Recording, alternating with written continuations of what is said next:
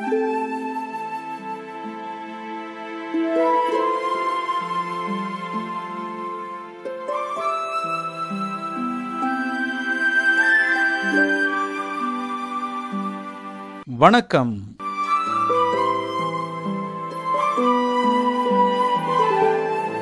என்னை கவர்ந்த சிறுகதை.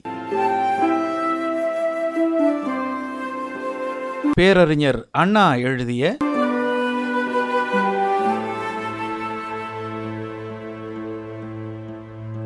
செவ்வாழை சிறுகதை. இதோ உங்களுக்காக.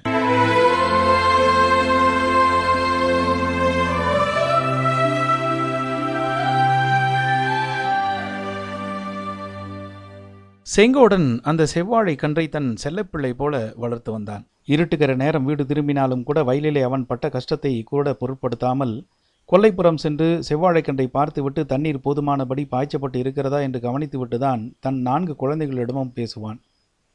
அவ்வளவு பிரேமையுடன் அந்த செவ்வாழையை அவன் வளர்த்து வந்தான். கன்று வளர வளர அவன் கழிப்பும் வளர்ந்தது. செவ்வாழைக்கு நீர் பாய்ச்சும் போதும் கல் மண்ணை கிளறிவிடும் போதும் அவன் கண்கள் பூரிப்படையும் மகிழ்ச்சியால். கரியனிடம் அவனுடைய முதல் பையன் காட்டியதை விட அதிகமான அன்பும் அக்கறையும் காட்டுகிறாரே என்ற ஆச்சரியம் சற்று பொறாமை கூட ஏற்பட்டது குப்பிக்கு. குப்பி ஏதாச்சும் மாடு கீடு வந்து வாழையை மிதிச்சிட்ட போகுது. ஜாக்கிரதையாக கவனிச்சுக்கோ. அருமையான கன்று. ஆமாம் செவ்வாழைன்னா சாமானியம் இல்லை. குலை எம்மா பெருசாக இருக்கும் தெரியுமா? பழம் வீச்சு வீச்சாகவும் இருக்கும். உருண்டையாகவும் இருக்கும். ரொம்ப ருசி. பழத்தை கண்ணால் பார்த்தாலே கூட போதும். பசியாரி போகும். என்று குப்பியிடம் பெருமையாக பேசுவான் செங்கோடன். அப்பா சொல்லுவதை நாலு பிள்ளைகளும் ஆமோதிப்பார்கள். அது மட்டுமா? பக்கத்து குடிசை எதிர் குடிசைகளிலே உள்ள குழந்தைகளிடமெல்லாம் இதே பெருமையைத்தான் பேசிக்கொள்வார்கள். உழவர் விட்டு பிள்ளைகள் வேறே எதை பற்றி பேசிக்கொள்ள முடியும்? அப்பா வாங்கிய புதிய மோட்டாரை பற்றியா? அம்மாவின் வைரத்தோடு பற்றியா? அண்ணன் வாங்கி வந்த ரேடியோவை பற்றியா? எதை பற்றி பேச முடியும்? செவ்வாழை கண்டுதான் அவர்களுக்கு மோட்டார் ரேடியோ வைரமாலை சகலமும். மூத்த பையல் கரியன் செவ்வாழை கொலை தள்ளினதும் ஒரு சீப்பு பழம் எனக்குத்தான். என்று சொல்லுவான். ஒன்று எனக்கு தரமாட்டியாடா. நான் உனக்கு மாம்பழம் தந்திருக்கிறேன். கவனம் இருக்கட்டும். வறுத்த வேர்க்கடலை கொடுத்துருக்கிறேன். கவனம் வச்சுக்கோ. என்று எதிர்குடிசை எல்லப்பன் கூறுவான். கரியனின் தங்கை காமாட்சியோ கண்ணை சிமிட்டி கொண்டே உனக்கு ஒரு சீப்புன்னா எனக்கு ரெண்டு தெரியுமா? அம்மாவை கேட்டு ஒரு சீப்பு அப்பாவை கேட்டு ஒரு சீப்பு என்று குறும்பாக பேசுவாள். மூன்றாவது பையன் முத்து சீப்பு கணக்கு போட்டுக்கிட்டு ஏமாந்து போகாதீங்க ஆமாம் பழமாவதற்குள்ள யார் யார் என்னென்ன செய்திடுவாங்களோ யார் கண்டாங்க? என்று சொல்லுவான். வெறும் வேடிக்கைக்காக அல்ல திருடியாவது மற்றவர்களை விட அதிகப்படியான பழங்களை தின்றே தீர்த்து விடுவது என்று தீர்மானித்தே விட்டான். செங்கோடனின் செல்லப்பிள்ளையாக வளர்ந்து வந்தது செவ்வாழை. உழைப்பு அதிகம் வயலில். பண்ணை மேனேஜரின் ஆர்ப்பாட்டம் அதிகம். இவ்வளவையும் சகித்து கொள்வான். செவ்வாழையை கண்டதும் சகலமும் மறந்து போகும். குழந்தைகள் அழுதால் செவ்வாழையை காட்டித்தான் சமாதானப்படுத்துவான். துஷ்டத்தனம் செய்கிற குழந்தையை மிரட்டவும் செவ்வாழையை தான் கவனப்படுத்துவான். குழந்தைகள் பிரியமாக சாப்பிடுவார்கள் செவ்வாழையை என்ற எண்ணம் செங்கோடனுக்கு. பண்ணை வீட்டு பிள்ளைகள் ஆப்பிள் திராட்சை தின்ன முடிகிறது. கரியனும் முத்துவும் எப்படி விலை உயர்ந்த அந்த பழங்களை பெற முடியும்? செவ்வாழையை தந்து தன் குழந்தைகளை குதூகலிக்க செய்ய வேண்டும் என்ற எண்ணம்தான் செங்கோடனை அந்த செவ்வாழை கன்றை செல்லமாக வளர்க்கும்படி செய்தது. உழவன் செங்கோடனிடம் எவ்வளவு பாடுபட்டாலும் குழந்தைகளுக்கு பழமும் பட்சணமும் வாங்கித்தரக்கூடிய பணம் எப்படி சேர முடியும்? கூலி நெல் பாதி வயிற்றை நிரப்பவே உதவும். குப்பியின் பாடு குடும்பத்தின் பசியை போக்க கொஞ்சம் உதவும். இப்படி பிழைப்பு. உழைப்பின் பெரும்பகுதி வயலிலே செலவாகிறது. அதன் பலனின் மிக பெரும் பகுதியோ பண்ணைக்கு சேர்ந்து விடுகிறது. இந்த செவ்வாழை ஒன்றுதான் அவன் சொந்தமாக மொத்தமாக பலன் பெறுவதற்கு உதவக்கூடிய உழைப்பு. இதிலே பங்கு பெற பண்ணையார் குறுக்கிட முடியாதல்லவா? அவருக்காக பாடுபட்ட நேரம் போக மிச்சம் இருப்பதிலே அழுத்து படுக்க வேண்டிய நேரத்திலே பாடுபட்டு கண்ணை போல வளர்த்து வரும் செவ்வாழை. இதன் முழு பயனும் தன் குடும்பத்துக்கு. இது ஒன்றிலாவது தான் பட்ட பாட்டுக்கு உரிய பலனை தானே பெற முடிகிறதே என்ற சந்தோஷம் செங்கோடனுக்கு. இவ்வளவும் அவன் மனதிலே தெளிவாக தோன்றிய கருத்துக்கள் அல்ல. புகை படலம் போல அந்த எண்ணம் தோன்றும் மறையும். செவ்வாழையை பார்க்கும்போது பூரிப்புடன் பெருமையும் அவன் அடைந்ததற்கு காரணம் இந்த எண்ணம்தான். கன்று வளர்ந்தது கள்ளங் கபடமின்றி. செங்கோடனுக்கு களிப்பும் வளர்ந்தது. செங்கோடனின் குழந்தைகளுக்கு இப்போது விளையாட்டிடமே செவ்வாழை இருந்த இடம்தான். மலரிடம் மங்கையருக்கும் தேனிடம் வண்டுகளுக்கும் ஏற்படும் பிரேமை போல அந்த குழந்தைகளுக்கு செவ்வாழியிடம் பாசம் ஏற்பட்டு விட்டது இன்னும் ஒரு மாசத்துல கொலை தள்ளுமாப்பா? கரியன் கேட்பான் நாவலுடன் செங்கோடனை. ரெண்டு மாசம் ஆகணும்டா கண்ணு என்று செங்கோடன் பதில் அளிப்பான் செவ்வாழை குலை தள்ளிற்று. செங்கோடனின் நடையிலே ஒரு புது முறுக்கு ஏற்பட்டு விட்டது நிமிர்ந்து பார்ப்பான் கொலையை பெருமையுடன். பண்ணை பரந்தாம முதலியார் தமது மருமக பெண் முத்து விஜயாவின் பொன்னிறமேனி அழகுபடுத்திய வைரமாலையை கூட அவ்வளவு பெருமையுடன் பார்த்திருக்க மாட்டார். செங்கோடனின் கண்களுக்கு அந்த செவ்வாழை குலை முத்து விஜயாவின் வைரமாலையை விட விலை மதிப்புள்ளதாகத்தான் தோன்றிற்று. குலை முற்ற முற்ற செங்கோடனின் குழந்தைகளின் ஆவலும் சச்சரவும் பங்கு தகராறும் அப்பாவிடமோ அம்மாவிடமோ அப்பீல் செய்வதும் ஓங்கி வளரலாயிற்று. எப்போது பழமாகும்? என்று கேட்பாள் பெண். எத்தனை நாளைக்கு மரத்திலே இருப்பது என்று கேட்பான் பையன். செங்கோடன் பக்குவம் அறிந்து கொலையை வெட்டி பதமாக பழுக்க வைத்து பிள்ளைகளுக்கு தர வேண்டும் என்று எண்ணிக்கொண்டிருந்தான். உழைப்பின் விளைவு. முழு பலனை நாம் பெறப்போகிறோம் இடையே தரகர் இல்லை. முக்காலே மூன்று வீசம் பாகத்தை பறித்து கொள்ளும் முதலாளி இல்லை. உழைப்பு நம்முடையது என்றாலும் உடைமை பண்ணையாருடையது. அவர் எடுத்துக்கொண்டது போக மீதம்தானே நமக்கு என்று வயலில் விளையும் சென்னலை பற்றி எண்ண வேண்டும். அதுதானே முறை. ஆனால் இந்த செவ்வாழை அப்படியல்ல. உழைப்பும் உடைமையும் செங்கோடனுக்கே சொந்தம். இரண்டு நாளையில் குலையை வெட்டிவிட தீர்மானித்தான். பிள்ளைகள் துள்ளின சந்தோஷத்தால். மற்ற உழவர் வீட்டு பிள்ளைகளிடம் செய்தி பறந்தது. பழம் தர வேண்டும் என்று சொல்லி அவலோ கடலையோ கிழங்கோ மாம்பிஞ்சோ எதையெதையோ அச்சாரம் கொடுத்தனர் பல குழந்தைகள் கரியனிடம் பாடுபட்டோம் பலனை பெறப்போகிறோம். இதில் ஏற்படுகிற மகிழ்ச்சிக்கு ஈடு எதுவுமே இல்லை. இதை போலவே வயலிலும் நாம் பாடுபடுவது நமக்கு முழு பயன் அளிப்பதாக இருந்தால் எவ்வளவு இன்பமாக இருக்கும்? செவ்வாழைக்காக நாம் செலவிட்ட உழைப்பு பண்ணையாரின் நிலத்துக்காக செலவிட்ட உழைப்பிலே நூற்றுக்கு ஒரு பாகம் கூட இராது. ஆனால் உழைப்பு நம்முடையதாகவும் வயல் அவருடைய உடைமையாகவும் இருந்ததால் பலனை அவர் அனுபவிக்கிறார் பெரும்பகுதி.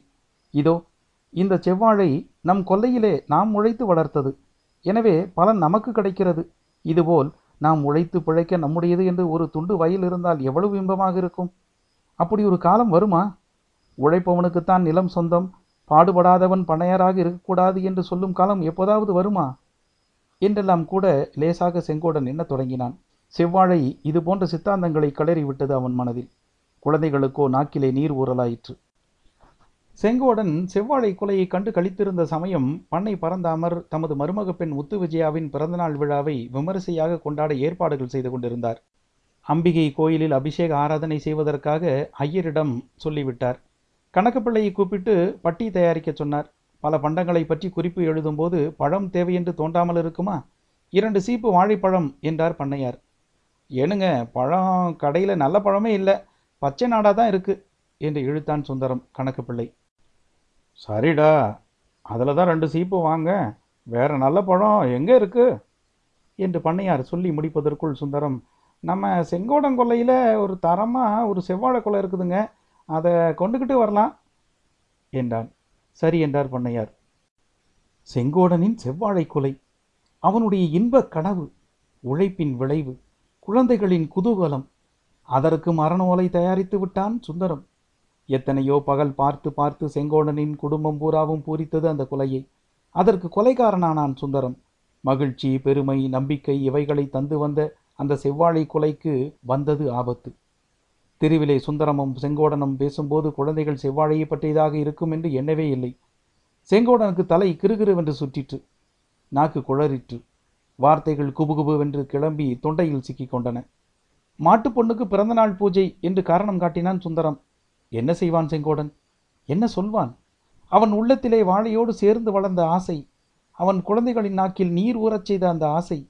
இன்று நாளை என்று நாள் பார்த்து கொண்டிருந்த ஆவல் எனும் எதைத்தான் சொல்ல முடியும்?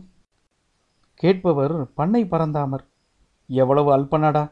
வாழை குலை அவர் வாய் திறந்து உன்னை ஒரு பொருட்டாக மதித்து கேட்டனுப்பினால் முடியாது என்று சொல்லிவிட்டாயே! அவருடைய உப்பை தின்று பிழைக்கின்றவனுக்கு இவ்வளவு நன்றி கெட்டத்தனமா? கேவலம் ஒரு வாழைக்குலை அவருடைய அந்தஸ்துக்கு இது ஒரு பிரமாதமா? என்று ஊர் ஏசுகிறது போல் அவன் கண்களுக்கு தெரிகிறது.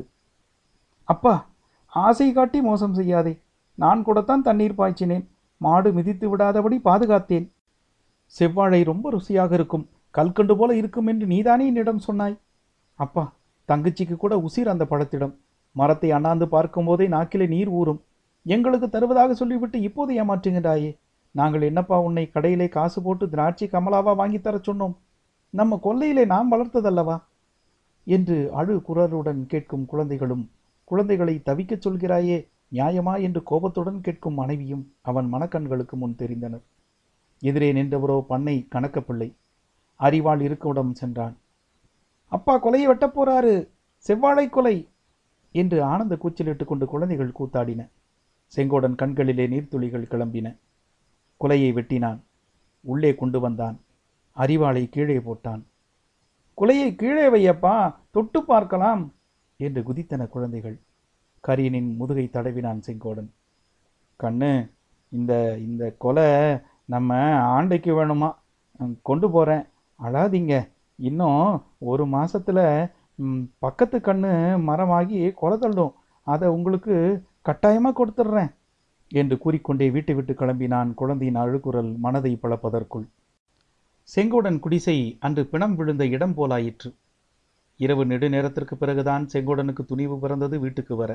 அழுது அழுத்து தூங்கிவிட்ட குழந்தைகளை பார்த்தான். அவன் கண்களிலே குபுகுபுவென கண்ணீர் கிளம்பிற்று. துடைத்து கொண்டு படுத்து புரண்டான். அவன் மனதிலே ஆயிரம் எண்ணங்கள். செவ்வாழையை செல்ல பிள்ளை போல வளர்த்து என்ன பலன்? அவருக்கு அது பிரமாதம் அல்ல.